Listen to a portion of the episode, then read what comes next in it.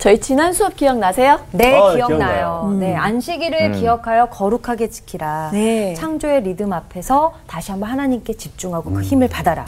맞아요. 맞습니다. 저는 네. 그 부모님을 공경하라. 아, 네. 부모님도 공경해야 되고 이 세상 모든 어른들을 공경해야 된다. 네, 맞아요. 배웠습니다. 네. 그렇죠.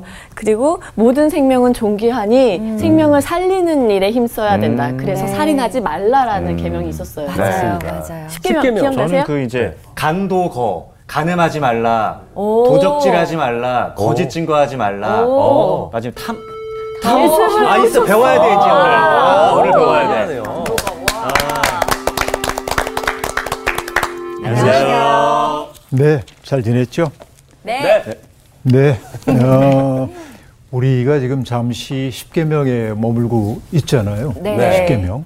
음, 몇 번의 계명을 함께 나누게 되었는데 인생을 살다 보면은 아주 모호한 공간 속에 들어가거나 상황 속에 놓일 때가 있는데 그럴 때 내가 어떻게 해야 하는지 늘 고민이죠. 네. 네, 네. 그래서 어떤 그 기준이 있으면 좋겠다 하는 생각을 하는데 그래서 사람들은 그것을 자기의 좌우명으로 삼기도 하고 그러죠. 혹시 좌우명 그런 거 있습니까? 저희는 아이가 학교에서 음. 좌우명 같은 거좀 음. 써오라고 그래서 저희 막 고민하다가 음. 그냥 자족하며 살자 이렇게 음. 썼던 것 같아요. 어, 예. 자족. 어, 자족하면 자족하며 살자. 네. 그것 참 좋으네요. 좋다. 네. 저도 약간 비슷해요. 저 일상 감사. 아, 일상 감사. 아, 일상 감사. 아. 저는 이제 젊었을 때 그 늘 생각하던 게 뭐냐면 뭐 유학자의 가르침이기도 했지만은 오이학 일익 오이도 일손 그런 말이 있는데 예. 아, 학문을 위해서는 날마다 더 해가야 하고 하루도 쉬지 말고 공부를 해야 되고 오이도 일손 진리 공부하기 위해서는 날마다 덜어내야 한다. 이게 이제 두 가지가 함께 가야 하는 것이기 때문에 공부하는 사람으로 나 자신을 생각할 때 그걸 이제 가지고 살았어요. 근데 나이가 좀 들고 나니까 요즘에 와서 조금 더 간략해졌어요. 진리가 너희를 자유롭게 하리라. 거. 어, 결국은 내가 인생이 자유롭게 돼야 하는데 나 하고 싶은 대로 한다는 얘기가 아니고 네. 아, 뭔가에 매이지 않은 아, 아주 그 소탈한 자유를 누리기 위해서는 내가 진실 안에 거주하지 않으면 자유는 없다. 예. 네. 그런 생각이 들어서 나를 부자유하게 하는 어떤 일들이 있을 때 그건 뭐냐 내가 진리에 든든하게 서지 못했기 때문이다 이런 생각을 하거든요. 네. 근데 이제 이 질문을 여러분께 던졌던 까닭은 십계명 공부할 때 처음에 내가 십계명은 하나님의 백성들의 대강령입니다 라고 얘기했던 거 기억나세요? 네. 네. 강 강이라고 강, 하는 게 그물. 어떤 거예요? 그물에 네. 그렇죠? 꾀는 하나의 꾀는 별이줄이라고 얘기를 했었고 네. 령이라고 하는 것은 기- 길고제 네. 네. 옷의 중심이라고 얘기했죠. 다 네. 기억하네. 그러니까 네. 네. 우리의 그물이 쓸모가 있기 위해서는 별이줄로 예. 오므릴 수 있어야 하는 것처럼 네. 또 옷을 만들기 위해서는 정확하게 중심이 잡혀야 하는 것처럼 내 삶에 어떤 중심이 있어야 한다. 어떤 경우에도 지켜와야 하는. 그러니까 우리가 아, 너희는 나 이외에 다른 신을 내게 있게 말지니라.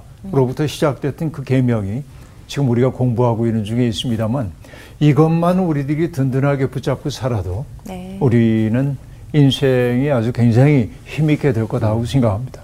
근데 많은 사람들이 아, 살인하지 말라 하고 얘기하면 아 오케이 난 이미 해결 끝 아. 살인 안 했으니까 상관없는 일. 예, 나와 상관없는 일. 네. 그러나 우리가 지난 시간에도 봤다시피 살인하지 말라는 계명은 사실은 적극적으로 보면 생명의 주인이신 하나님의 마음에 잇대어 살라고 하는 말이고 네. 그 말은 생명을 위축시키는 일체의 행위와 제도로부터 너를 거리를 두어라 한 말이고 생명을 북돋는 인생을 살라고 하는 말이지요. 네. 그러니까 오늘 죽임의 문화가 넘치고 있는 세상에서 우리가 이 계명을 든든하게 붙잡는다고 하는 것은 모든 윤동주가 얘기했던 것처럼 죽어가는 것들을 사랑해야지 라고 말하는 것처럼 세상에 연약하고 쓸모없어 보이는 것들을 소중히 여기는 삶으로 이어져야 하는 거죠. 네. 이게 계명의 현재적 의미라고 얘기를 했었습니다. 오늘 수업 출애굽기 23강 10계명 세 번째 오늘 우리가 공부하게 될 계명은 굉장히 짧은 두 가지의 계명입니다.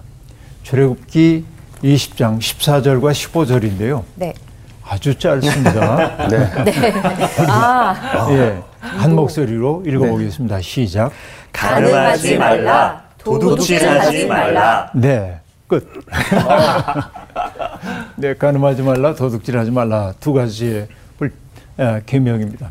가늠하지 말라, 아, 난 가늠 안 했어. 뭐 이렇게 얘기할 수 있지만은 그러나 이게 그렇게 간단한 계명이 아니다 하는 얘기입니다. 사실 그 간음이라고 하는 게 인류가 존속한 이후로 언제나 발생할 수 있는 문제였습니다. 하나님이 인간을 남자와 여자로 만드셨고 서로에 대한 끌리는 마음들이 있었기 때문이고 또 어떻게 보면 생육하고 번성하라고 하는 계명도 그 남녀 간의 어떤 사랑의 문제를 통해서 해결 가능한 일이었기 때문에 사랑은 하나님의 적극적인 선물이었던 것이죠. 이건 정말로 소중한 것입니다. 그러나 그런 어떤 그 사랑이 노골화되고 사람들에게 드러나야 하는 건 아니죠. 이게 그렇잖아요. 네. 그것은 언제나 은밀하고 사적이고 보호되어야 하고 이것이 이제 아, 남녀 간의 관계라고 얘기할 수 있겠습니다.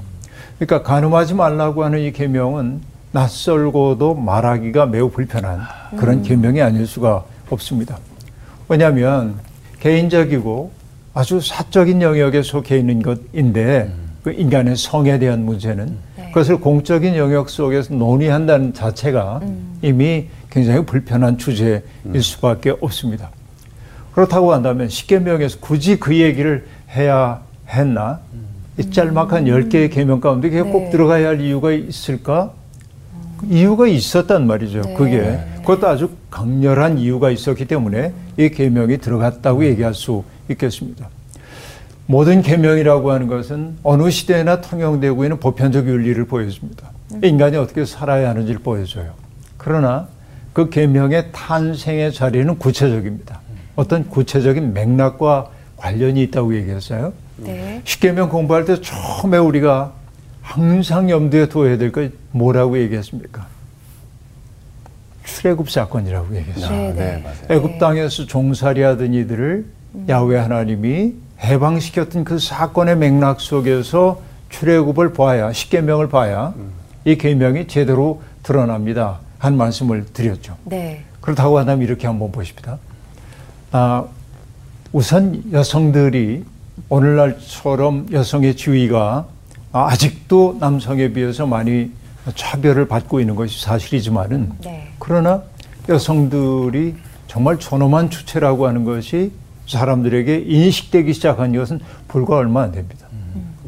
서양 세계에서도 역시 마찬가지입니다. 네. 여성들에게 참정권을 주고 투표할 수 있는 권한을 준 것도 그렇게 오래되지 않았습니다. 네. 그러니까 여성들의 지위가 정말 오 랫동안 남성에 비해서 낮은 것처럼 인식되어 왔던 게 사실입니다.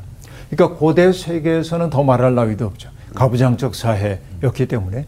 그런데 가부장적 사회에 더 심각한 문제는 뭐냐면 두 가지가 있습니다. 하나는 가부장적 문화라고 하는 게 하나 있고요.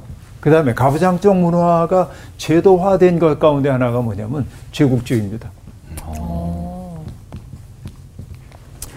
이게 가부장적 문화라고 하는 것은 계급이 있는 거죠. 네. 지배하는 계급과 네, 네. 피지배급 계급이죠. 이게 이제 더 확산된 게 제국주의라고 얘기할 수 있겠는데 이 제국의 치하에서는 일부의 사람만 자유롭고 나머지는 자유롭지 않았는데 네. 그러니 이 속에서 여성의 지위라고 하는 것은 여성의 지위라고 하는 건 아주 낮다고 평가될 수밖에 없었던 것입니다.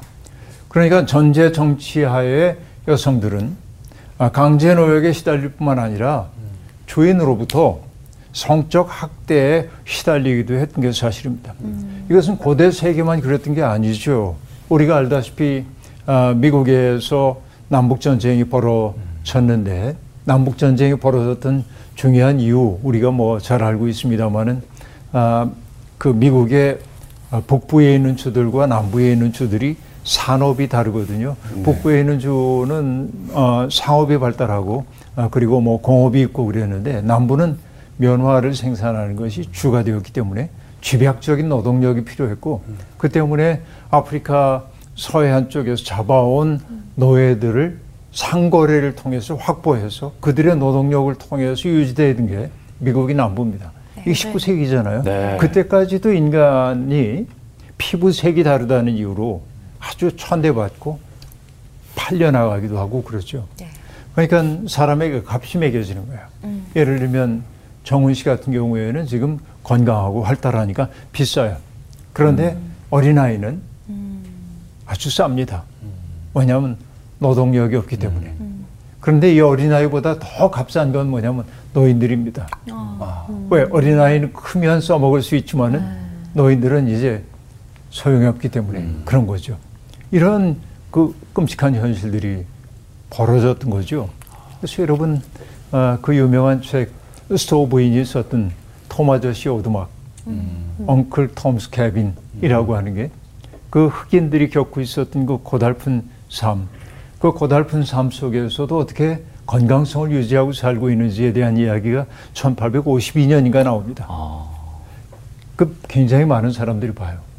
그리고 비로소 깨닫기 시작해요. 아, 피부색이 다른 사람들도 소중한 사람이구나. 이걸 깨닫기 시작해요. 이게 남북전쟁을 발발했다고 사람들이 얘기하기도 합니다. 그래서 링컨이 나중에 스토우 부인을 보고 그랬다면서요. 아, 이렇게 작은 분이 전쟁을 일으킨 분이군요.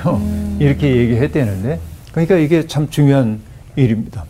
근데 우리가 알다시피, 아, 피부색이 다른 아프리카계의 아, 미국인들, 그들은 아, 가족들이 해체되는 것을 경험하고 또 주인에게 속해 있는 노예였기 때문에 성적인 학대를 당하고 이런 일이 불과 얼마 전까지도 벌어졌고 이런 일들이 다양하게 일어났던 것을 우리가 알 수 있습니다.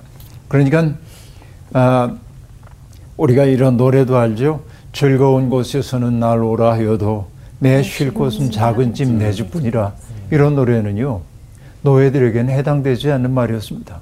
언제라도 개- 가정에 해체되는 경험들을 그들은 할 수밖에 없었습니다. 이것이 얼마나 폭력적이었든지 성경에도 같은 이야기를 들려주고 있는 게 등장하는데요. 뭐냐? 하나님의 아들들이 사람의 딸들의 아름다움을 보고 저마다 자기들의 마음에 드는 여자를 아내로 삼았다라는 얘기입니다. 이 얘기가 뭐냐면 하나님의 아들들로 지칭되고 있는 게 권력자들입니다.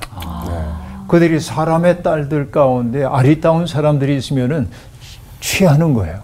이런 일이 다반사로 벌어졌다. 그리고 나오는 얘기가 나중에 노아 시대란 말이에요. 폭력이 가득 찬 세상. 그러니까 하나님이 그 세상을 바라보면서 인간 지으셨음을 후회하죠. 그 생각하는 것이 언제나 악할 뿐임을 보며 사람 지으신 것을 후회했다. 성경이 그렇게 얘기를 하고 있습니다. 그러니까 하나님의 아들들이 아리따운 사람의 딸들을 취한 이야기가 구체적인 이야기로 등장한 게 뭐냐면 다윗이 바세바를 취한 이야기라고 볼수 네. 있습니다. 그렇죠? 네. 다윗이 궁궐 옥상에서 있다가 목욕하는 여인을 보고 아름다우니까 누구인지 알면서도 데려다가 취한단 말이에요. 바로 이런 행위를 지금 지적하고 있는 것입니다. 그러니까 이 계명은 간음하지 말라라고 한 계명은 남녀가 지켜야 할 보편적인 상호 윤리를 말하는 것처럼 보이지만 예. 그러나 강자들 특별히 권세자 혹은 남성들의 폭력을 금지하는 계명으로 보는 게 옳습니다. 그러니까 이, 이 속에 굉장히 강렬한 어떤 시대에 대한 통찰이 그 속에 있다고 얘기를 해야 하겠습니다. 오늘 우리 시대를 생각해 보면요. 우리 시대는 성적인 담론들이 더 이상 사생활의 은밀한 영역에 머물지 않습니다. 각종 사진들, 영상 자료 이런 거에 무제한하게 풀려 있고 그래서 많은 사람들이 관음증적인 욕망을 아, 충족하기 위해 그런 것들을 소비한단 말이죠. 네. 그리고 정말 이 시대가 어두워졌다고 느끼는 것은 뭐냐면 자극적인 영상이나 자극적인 컨텐츠에 사람들의 클릭 수가 높아가기 때문에 그렇죠. 어, 이것을 통해서 영상을 만들어 가지고서는 수익을 얻으려고 하는 사람들은 점점 자극적이고 아 그리고 어, 뭔가 충격을 주는 그런 컨텐츠들을 만들어 가지고 올리고 있고 이것이 세상을 아름답게 만들까? 글쎄요. 나는 안 그렇다는 쪽에 마음이 가요. 네. 왜냐하면 그런 것들을 보는 사람들의 마음이 고요하고 평안하고 누군가를 따뜻한 시선으로 바라보게 된다? 아니요. 그러니까 내가 어떤 사람들이 뭐 아주 자극적으로 하는 말을 들으면은 짜릿할는지 모르지만 내 속에서 고요함은 사라지게 돼 있습니다. 이게 우리 시대의 가장 큰 슬픔이라는 생각이 드는데요. 그런가 하면 자극적이어야 하기 때문에 뭐 방송인들 가운데 어떤 이들은 그러니까 공적 방송에서는 얘기하지 못하지만 개인 채널 같은 데서는 자기들의 성에 대한 이야기를 스스럼 없이 이야기하고 그렇죠. 네. 왜냐하면 은밀해야 할 영역에 속해 있는 것들을 공적으로 드러내므로 이익을 취하려고 하는 이런 일들이 많이 벌어지고 있습니다. 그 때문에 우리 시대의 가정이라고 하는 것은 더 이상 서약에 근거한 항구적인 공동체가 아닌 게 되어버리고 말았습니다. 결혼이라고 하는 건 서약이거든요. 네. 네. 네. 결혼은 약속하는 거예요. 그래서 결혼의 핵심은 서약하는 데 있습니다. 네. 아, 거기에서 이제 서약문을 본인이 쓰기도 하고 또 주례자가 묻기도 하죠. 네. 어떤 걸 묻냐면 행복할 때도 함께하고 고통스러울 때도 함께 하겠습니까? 이 질문이란 말이에요. 네. 그러니까 그 서약은 이렇게 안 돼 있어요. 우리가 서로에 대한 사랑을 느낄 때까지, 혹은 이 사람의 경제적 형편이 괜찮을 때까지, 이 사람이 매력적일 때까지, 내가 함께 하겠습니다. 이 사람이 건강할 때까지, 그거 아니잖아요. 단서가 붙네요. 그죠? 그러네요. 근데 우리는 뭐라고 얘기하냐면, 이 사람이 매력이 있든 없든, 나이가 젊든 뭐 하든, 경제적으로 어렵든 뭐 하든, 건강하든 건강하지 않든 언제나 함, 언제나 함께 하겠다. 이 서약을 하는 것이고 약속을 지켜가는 게 공동체를 만들어가는 일이죠. 네. 난 이게 하나님이 만드신 법이라고 느껴요. 음. 그렇죠?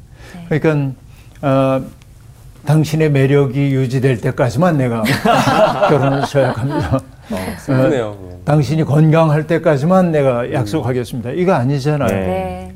그러나 현실은 어떠합니까? 현실은 서약과는 달리 음. 매력이 없어져서 건강에 문제가 생겨서 경제적으로 무능해 등등 이유로 갈라지기도 하고 네. 이런 일들이 어, 벌어집니다. 물론 이제 이혼해야 할 사유가 있는 분들이 있다는 사실을 저는 부정하지 않습니다. 폭력적이라든지 계속 속인다든지 도저히 공동체를 이루기 어려운 경우도 있죠. 이것은. 그러나 그렇지 않은 경우라고 한다면 우리는 피차 함께 긍휼히 여기며 함께 가야 하는 것인데 그러니까 여러분 아, 필요에 의해 결합하고 필요가 해소되면 쉽게 헤어질 수도 있는 공동체 이건 가정이 아닙니다. 그렇죠? 그러니까 간음하지 말라고 하는 이 계명은 인간의 자연스러운 어떤 그 성 본능을 억제하라고 하는 얘기라기보다는 우리가 어떤 마음을 가지고 살아가야 하는지를 보여주고 있어요. 근데 우리 시대에는 통제되지 않은 욕망이 점점 점점 사람들에게 노골적으로 드러나는 시대이기 때문에 이 계명은 훨씬 더 소중하게 다가온다 한 얘기입니다.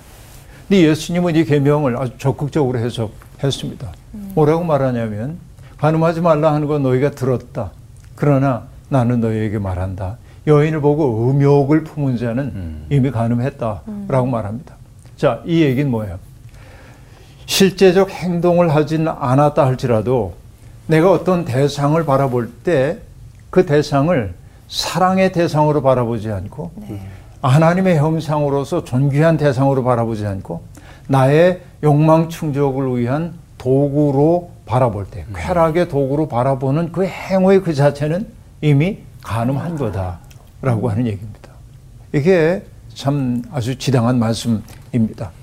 구체적 행동이 아니라 이미 마음에서 작동되고 있는 과도한 욕망이 이미 간음이라는 거고 또 보면 그 마음을 내가 통제하지 못하게 될 때 그 마음은 행동으로 이어지기도 하죠. 네.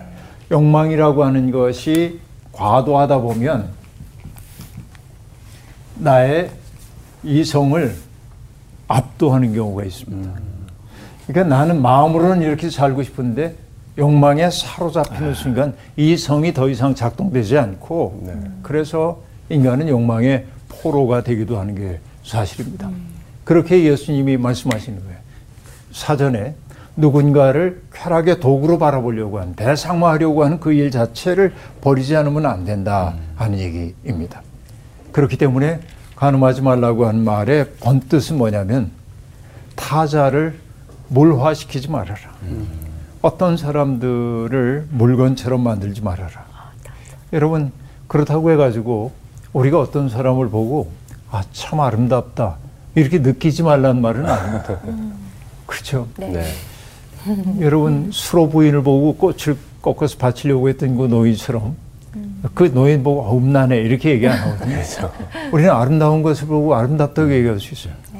아뭐 아, 정말 아름답네. 오케이 거기까지. 음. 네. 그 아름다운 것을 아름답게 느끼는 게 인간의 자연스러운 감성입니다.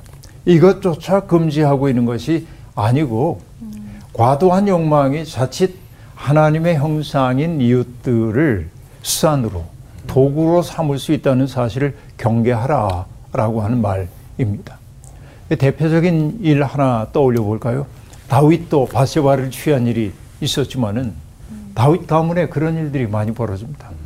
아시다시피 아, 다윗은 어, 어떻게 보면 아, 변방 사람이기 때문에 자기의 세력을 확보해 가기 위해서 다양한 사람들과 결혼을 함으로 어떤 그 지역의 토호들의 아, 그 딸들과 결혼을 맺음으로 자기의 세력을 키워가기도 했습니다.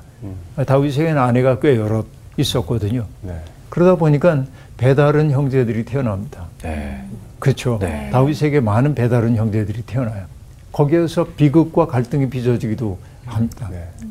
아, 다윗의 장남이 있었습니다. 암논이라고 하는 네. 장남이 있었는데 아, 또 다른 그 부인에게서 난 딸 가운데 다말이라고 하는 아, 여인이 있었습니다. 네.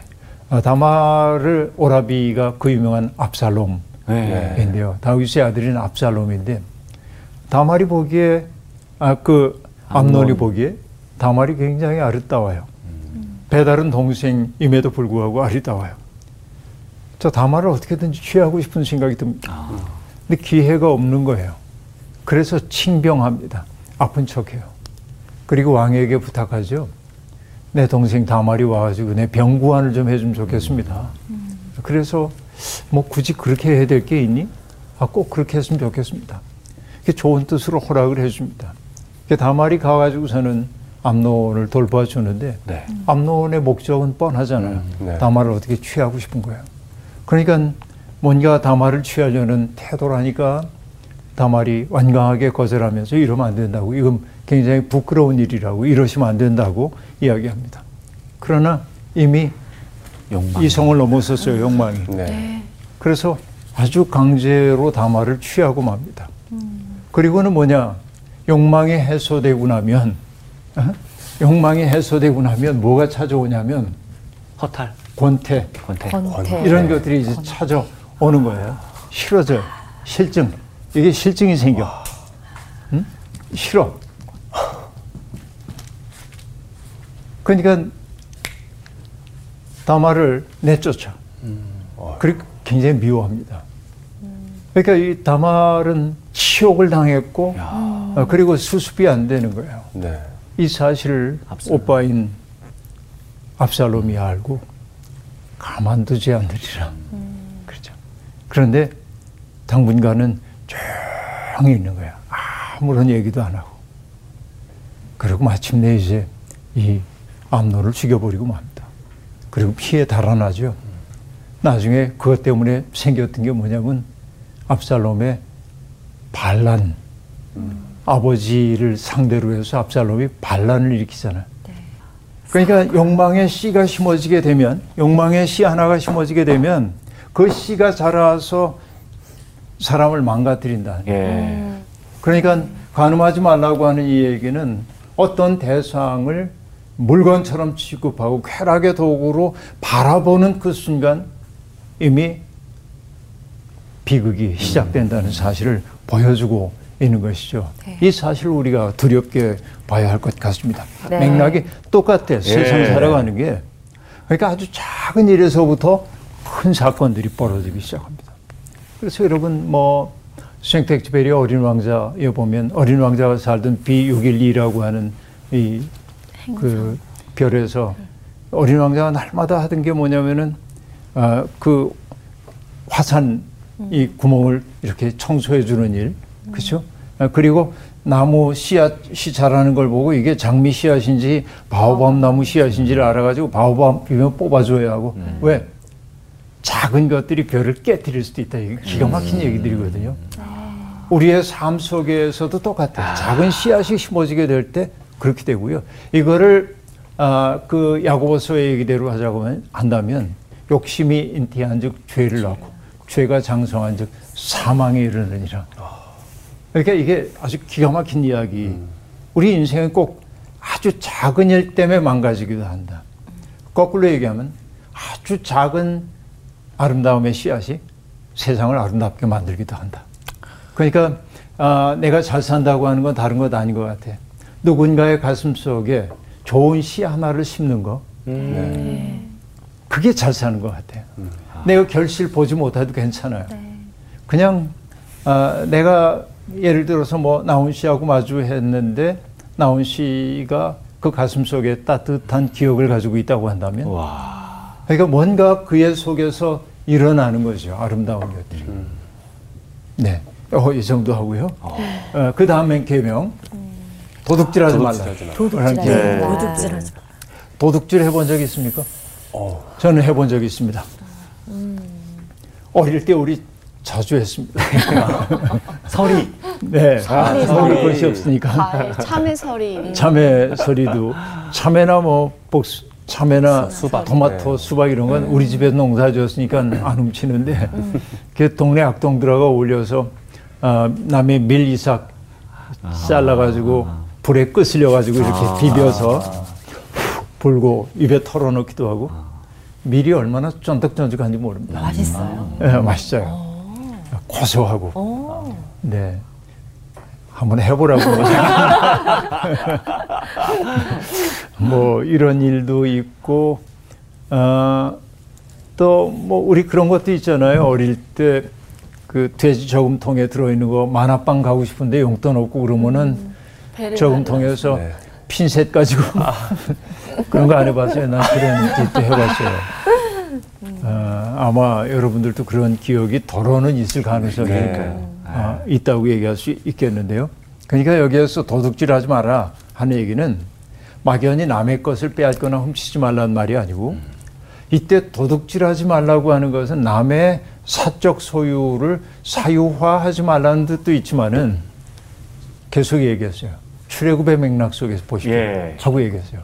그럼 이때 도둑질의 대상이 뭐냐면 사람 도둑질도 있는 거예요. 사람 네. 어떤 사람을 잡아다 종으로 삼는다든지 네, 네. 어떤 사람을 자기의 목적을 위해서 수단으로 사용하는 것도 도둑질이에요. 아. 이런 맥락에서 우리가 봐야 한다 하는 얘기입니다. 성경이 사회적 약자의 대명사로 내세우는 과부와 고아와 나그네처럼 의지가지 없는 신세의 사람들은 강자의 폭력 앞에서 속수무책일 수밖에 없었습니다. 빚에 몰려서 종으로 전락하는 이들도 역시 마찬가지였다고 얘기할 수 있겠습니다. 그렇죠? 그러니까 이 도둑질하지 말라고 하는 여덟 번째 계명은 사람을 목적이 아닌 수단으로 삼는 일체 행위는 팔계명을 어기는 일임을 우리에게 일깨워주고 있습니다. 이게 중요합니다. 잠언 14장 31절에 이런 말씀이 등장합니다. 가난한 사람을 억압하는 것은 그를 지으신 분을 모욕하는 것이지만 궁핍한 사람에게 은혜를 베푸는 것은 그를 지으신 분을 공경하는 것이다. 라고 말합니다. 여기 참 중요한 게 뭐냐면 우리는 하나님에 대한 하나님에 대한 모욕 네. 이게 어떤 거라고 생각하죠? 하나님을 저주한다든지 하나님이 어디 있어? 뭐 음. 어, 하나님 뭐 이래? 뭐 이런 것들이 하나님 모욕이라고 생각하지만 네, 네. 그런데 이스라엘의 지혜자는 하나님에 대한 모욕을 뭐로 얘기하냐면 하나님이 지으신 사람 네. 가운데 특별히 가난하고 공핍한 사람을 모욕하는 것이 하나님을 모욕하는 거라고 얘기하고 있어요. 거꾸로 가난하고 공핍한 사람을 귀히 여기는 거 이것을 뭐라고 여기냐면 하나님을 공경하는 거라고 얘기합니다. 그래서 늘 얘기하지만은 하나님 사랑과 이웃 사랑은 별개의 것이 아닙니다. 둘은 등을 맞대고 있어요. 하나님을 사랑하지만 난 이웃은 사랑 안 해. 불가능. 이웃은 사랑하지만 하나님 사랑하지 않아. 이것도 불가능입니다. 이 둘은 언제나 함께 갑니다. 그래서 오늘 우리들이 아, 그 이웃 사랑을 강조하는 것을 보면은 사람들이 인본주의 이렇게 얘기하기도 한데 노옥은 신앙을 이해하지 못하기 때문에. 이게 하나님에 대한 모욕에 그의 그를 지으신 사람을 모욕하는 것이 이게 성경의 일관된 해석임을 우리가 볼 수 있는 것이죠. 그러고 보면 우리가 도둑질하는 것은 누군가를 수단으로 삼지 말라고 얘기하기도 하지만 일상 속에서 우리의 도둑질이 꽤 많이 있습니다. 어? 변형된 형태의 도둑질이 우리에게 꽤 많이 있다고 얘기할 수 있겠는데 예를 들면 물건을 사고 팔 때 속임수를 쓰거나 응? 바가지를 씌우는 일 이런 것들. 네, 네. 그렇죠? 어떤 도둑질이 또 있을까요? 마땅히 줘야 할 품삯을 미루거나 주지 않는 것도 도둑질입니다. 예. 남의 것을 슬쩍 하지는 않았어도 그에게 이전되어야 할 것을 내가 가지고 있는 것도 도둑질이라고 얘기할 수 있겠죠. 아르바이트생들의 임금을 떼먹는 사람들, 뭐, 이주 노동자들의 불안한 신분을 이용해서 임금을 착취하는 사람들, 큰 자본을 가진 이들이 영세상인들의 상권까지 파고드는 행위, 이 모든 것들이 어떤 의미에서는 변형된 도둑질이라고 얘기할 수 있겠습니다. 그런데 오늘 이 계명 얘기를 하면서 우리가 반드시 짚고 넘어가야 할 도둑질이 또 하나 있습니다. 혹시 짐작가는 게 있습니까? 짐작하기 어렵죠. 네. 우리가 이렇게 얘기할게요. 우리 세대가 저지르고 있는 큰 도둑질이 하나 있어요. 아, 그러네. 생명. 우리 세대라고 얘기하니까 지금 네. 네. 답이 나오죠. 아, 그 얘기입니다. 그러니까 미래 세대가 누려야 할 자원까지 앞당겨 사용하는 것 네. 이게 가장 큰 도둑질 가운데 하나라고 볼 수 있습니다. 우리는 풍요로움을 행복이라고 얘기하는 시대에 살고 있는데요.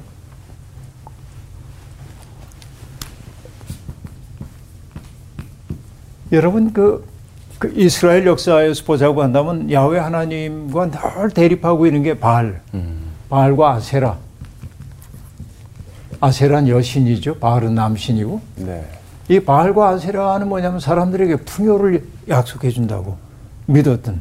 그러니까 사람들은 야훼 하나님, 야훼 하나님, 여호와라고 이제 뒤에는 여호와 하나님은 끝없이 우리에게 생육하고 번성하라고 하는 복을 주시기도 하지만은 항상 뭐라고 얘기하냐면 너 좋을 때도 살면 안 돼.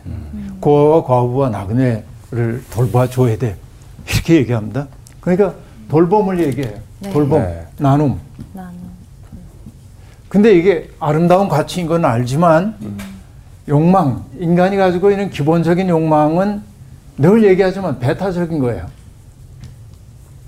그러니까 나눔과 돌봄이라고 메시지는 네, 참 좋은 말씀입니다. 그러나 많은 사람들은 뭐예요? 여기에 더 끌려. 그래서 야훼 하나님을 버리고 바알과 아세라를 따라가는 이들이 지속적으로 나오고 있는 까닭이 바로 여기에 있다고 얘기할 수 있겠는데요. 그러니까 풍요로운 게 행복이다. 이게 곧 행복이라고 한 도식이 있는 겁니다. 풍요로워야 행복한 거다. 우리는 이 거짓 신화에 사로잡혀 살고 있는지도 모릅니다. 그런데 풍요롭기 위해서 하는 일은 뭐냐면은 행복하기 위해서는 풍요로워야 한다고 얘기하니까 여기에는 풍요로움을 통해 이루려는 행복에는 뭐냐면 이웃이 없어요. 네. 네. 이웃을 사랑할 수가 없어요. 이게. 그렇죠? 이 이웃 가운데 매우 중요한 이웃이 뭐냐면 하나님이 우리에게 주신 이 세계란 말이죠. 세계도 자연 이런 것도 우리의 이웃이라고 얘기할 수 있는데 세계와 자연에게 사람들은 뭐냐면 닥달하는 거예요. 내놔, 내놔. 어, 네가 가지고 있는 가능성 내놔. 석유도 다 뽑아 쓰고 자원 다 뽑았어. 쥐어 짜내고 그냥. 쥐어 짜내고. 참. 그쵸? 네. 바로 이게 도둑질 아니냐, 우리 시대. 그러니까 내 아들 세대, 내 손자, 손녀들이 살 세대가 누려야 할 몫을 내가 앞당겨서 누리면서 행복이라고 말하므로 그들이 우리가 아, 놀다 간 자리에서 쓰레기나 치워야 한다면 우리가 그들에게 풍요로운 바다를 물려줘야 하는데 황폐화된 바다를 물려준다든지 아름다운 공기를 물려줘야 하는데 오염된 공기를 물려준다든지 이런다고 한다면 내가 지금 도둑질하고 있는 거 아니냐 말이죠. 그러니까 도둑질하지 말라고 하는 이 얘기는 바로 이 말씀과도 깊이 관련이 되어 있다는 얘기입니다. 공동체가 무너진 세상에서 어떻게 보면은 어, 점점 사람들이 이 도둑질을 하고 있는 까닭이 뭐냐면 각자 도생의 사회이기 때문에 그렇습니다. 나를 지킬 건 나밖에 없어. 돈이 있어야 돼. 인간답게 살려면. 그러니까 내가 인간답게 살기 위해 돈이 있어야 된다고 얘기하니까 사람은 점점 점점 고립되고 외로워지기 시작합니다. 이게 각자 도생의 사회입니다. 그러면 이런 사회를 우리가 아, 좀 변혁할 수 있는 길이 뭘까요? 이전에 우리가 잃어버렸던 공동체를 회복하는 일이라고 얘기할 수 있겠습니다. 그래, 내가 지금 좀 어려워지긴 했지만은 우리 여기 패널 넷이 있는데 나하고 우리가 공동체라고 한다면 내가 어려우면 이분들이 날 도울 거야. 네? 내가 온전히 설 때까지 내 곁을 떠나지 않고 도와줄 거야. 이게 공동체예요. 그래서 공동체를 뜻하는 영어 단어는 community라고 한 단어인데 community는 common 함께라는 뜻이고 munus라고 하는 라틴 말은 선물이라는 뜻이에요. 서로가 선물이 되는 모임이에요. 그러니까 아, 내가 나 자신을 누군가에게 선물로 줄 때 공동체가 이루어져요. 근데 돈이 주인 노릇하는 세상은 뭐냐면 내놔 내놔 내놔 그러지만 난 절대 주고 싶은 생각 없어요. 그러니까 이 도둑질하지 않는 세상이 되기 위해서는 뭐냐 공동체를 아, 우리가 회복하지 않으면 안 된다. 삶의 소유, 삶의 행복이 소유의 넉넉함에 있다고 가르치는 세상은 도둑질을 권하는 세상. 그래서 광고들은 끊임없이 우린 특별하니까 이렇게 얘기하는데 예, 예. 내가 특별해지기 위해서 다른 사람들을 배제한단 말이야. 구별하기 위해서. 이게 도덕질을 권하는 사회라고 얘기할 수 있겠습니다. 그래서 나눔과 돌봄이 사회의 저변에 깊이 뿌리 내리고 그리고 정훈 씨의 가정의 좌우명이 그런 것처럼 가훈이 그런 것처럼 자족하는 마음, 음? 절제하는 마음 이걸 즐거이 선택하는 사람들이 늘어날수록 도둑질은 사라지게 될 거다. 이렇게 얘기할 수 있겠습니다. 그러니까 욕망 중심의 삶에서 뭐 이게 에리 프롬이라는 사람이 했던 말이기도 합니다만은 소유 중심의 세상에서 소유 중심에서 존재 중심으로. 근데 존재 중심의 삶이라는 건 다른 거 없습니다. 어떨 때 내가 소유한 게 없어도 비극이라고 느끼지 않냐면 경탄의 능력이 내 속에 생길 때 소유가 부족해도 나는 비참하다고 느낍니다. 아, 참 좋다. 내가 가진 건 없지만 별 하늘 바라보면서 그렇죠? 피어난 꽃 한 송이 바라보면서 참 좋아. 이때 뭐냐면 이 경탄의 능력이라고 하는 게 내 속에 비어 있는 부분들을 채워주기 때문에 작은 것들만 공급돼도 감사가 나와요. 경탄의 능력은 결국 뭐냐면 아, 내 앞에 성원 씨가 있다는 게 기적이지. 얼마나 좋아. 그렇죠. 공희 씨의 음성을 들으면 내 마음이 차분해져. 그렇죠? 경탄 할 줄 아는 능력. 이게 있을 때 우리는 도둑질을 하지 않는다. 네. 더 이상 도둑질하지 않는 삶을 살게 된다. 결국 이런 것을 알게 될 때 우리는 뭐가 되냐면 다른 삶이 가능하다고 하는 사실을 사람들 앞에 일깨우는 사람이 되기 시작한다. 네. 그렇죠? 세상은 끊임없이 인생에는 하나의 길밖에 없다고 우리를 몰아가고 있어요. 맞아요. 근데 우리는 뭐라고 얘기했나? 아니요. 우리는 이렇게 살 수도 있어요. 다른 삶이 가능하다는 사실을 알아차린 사람들이 늘어나게 될 때 우리 사회는 도둑질이 줄어드는 세상이 될 거다. 이렇게 여깁니다. 우리의 삶이 그러하기를 바랍니다. 네. 네. 고맙습니다.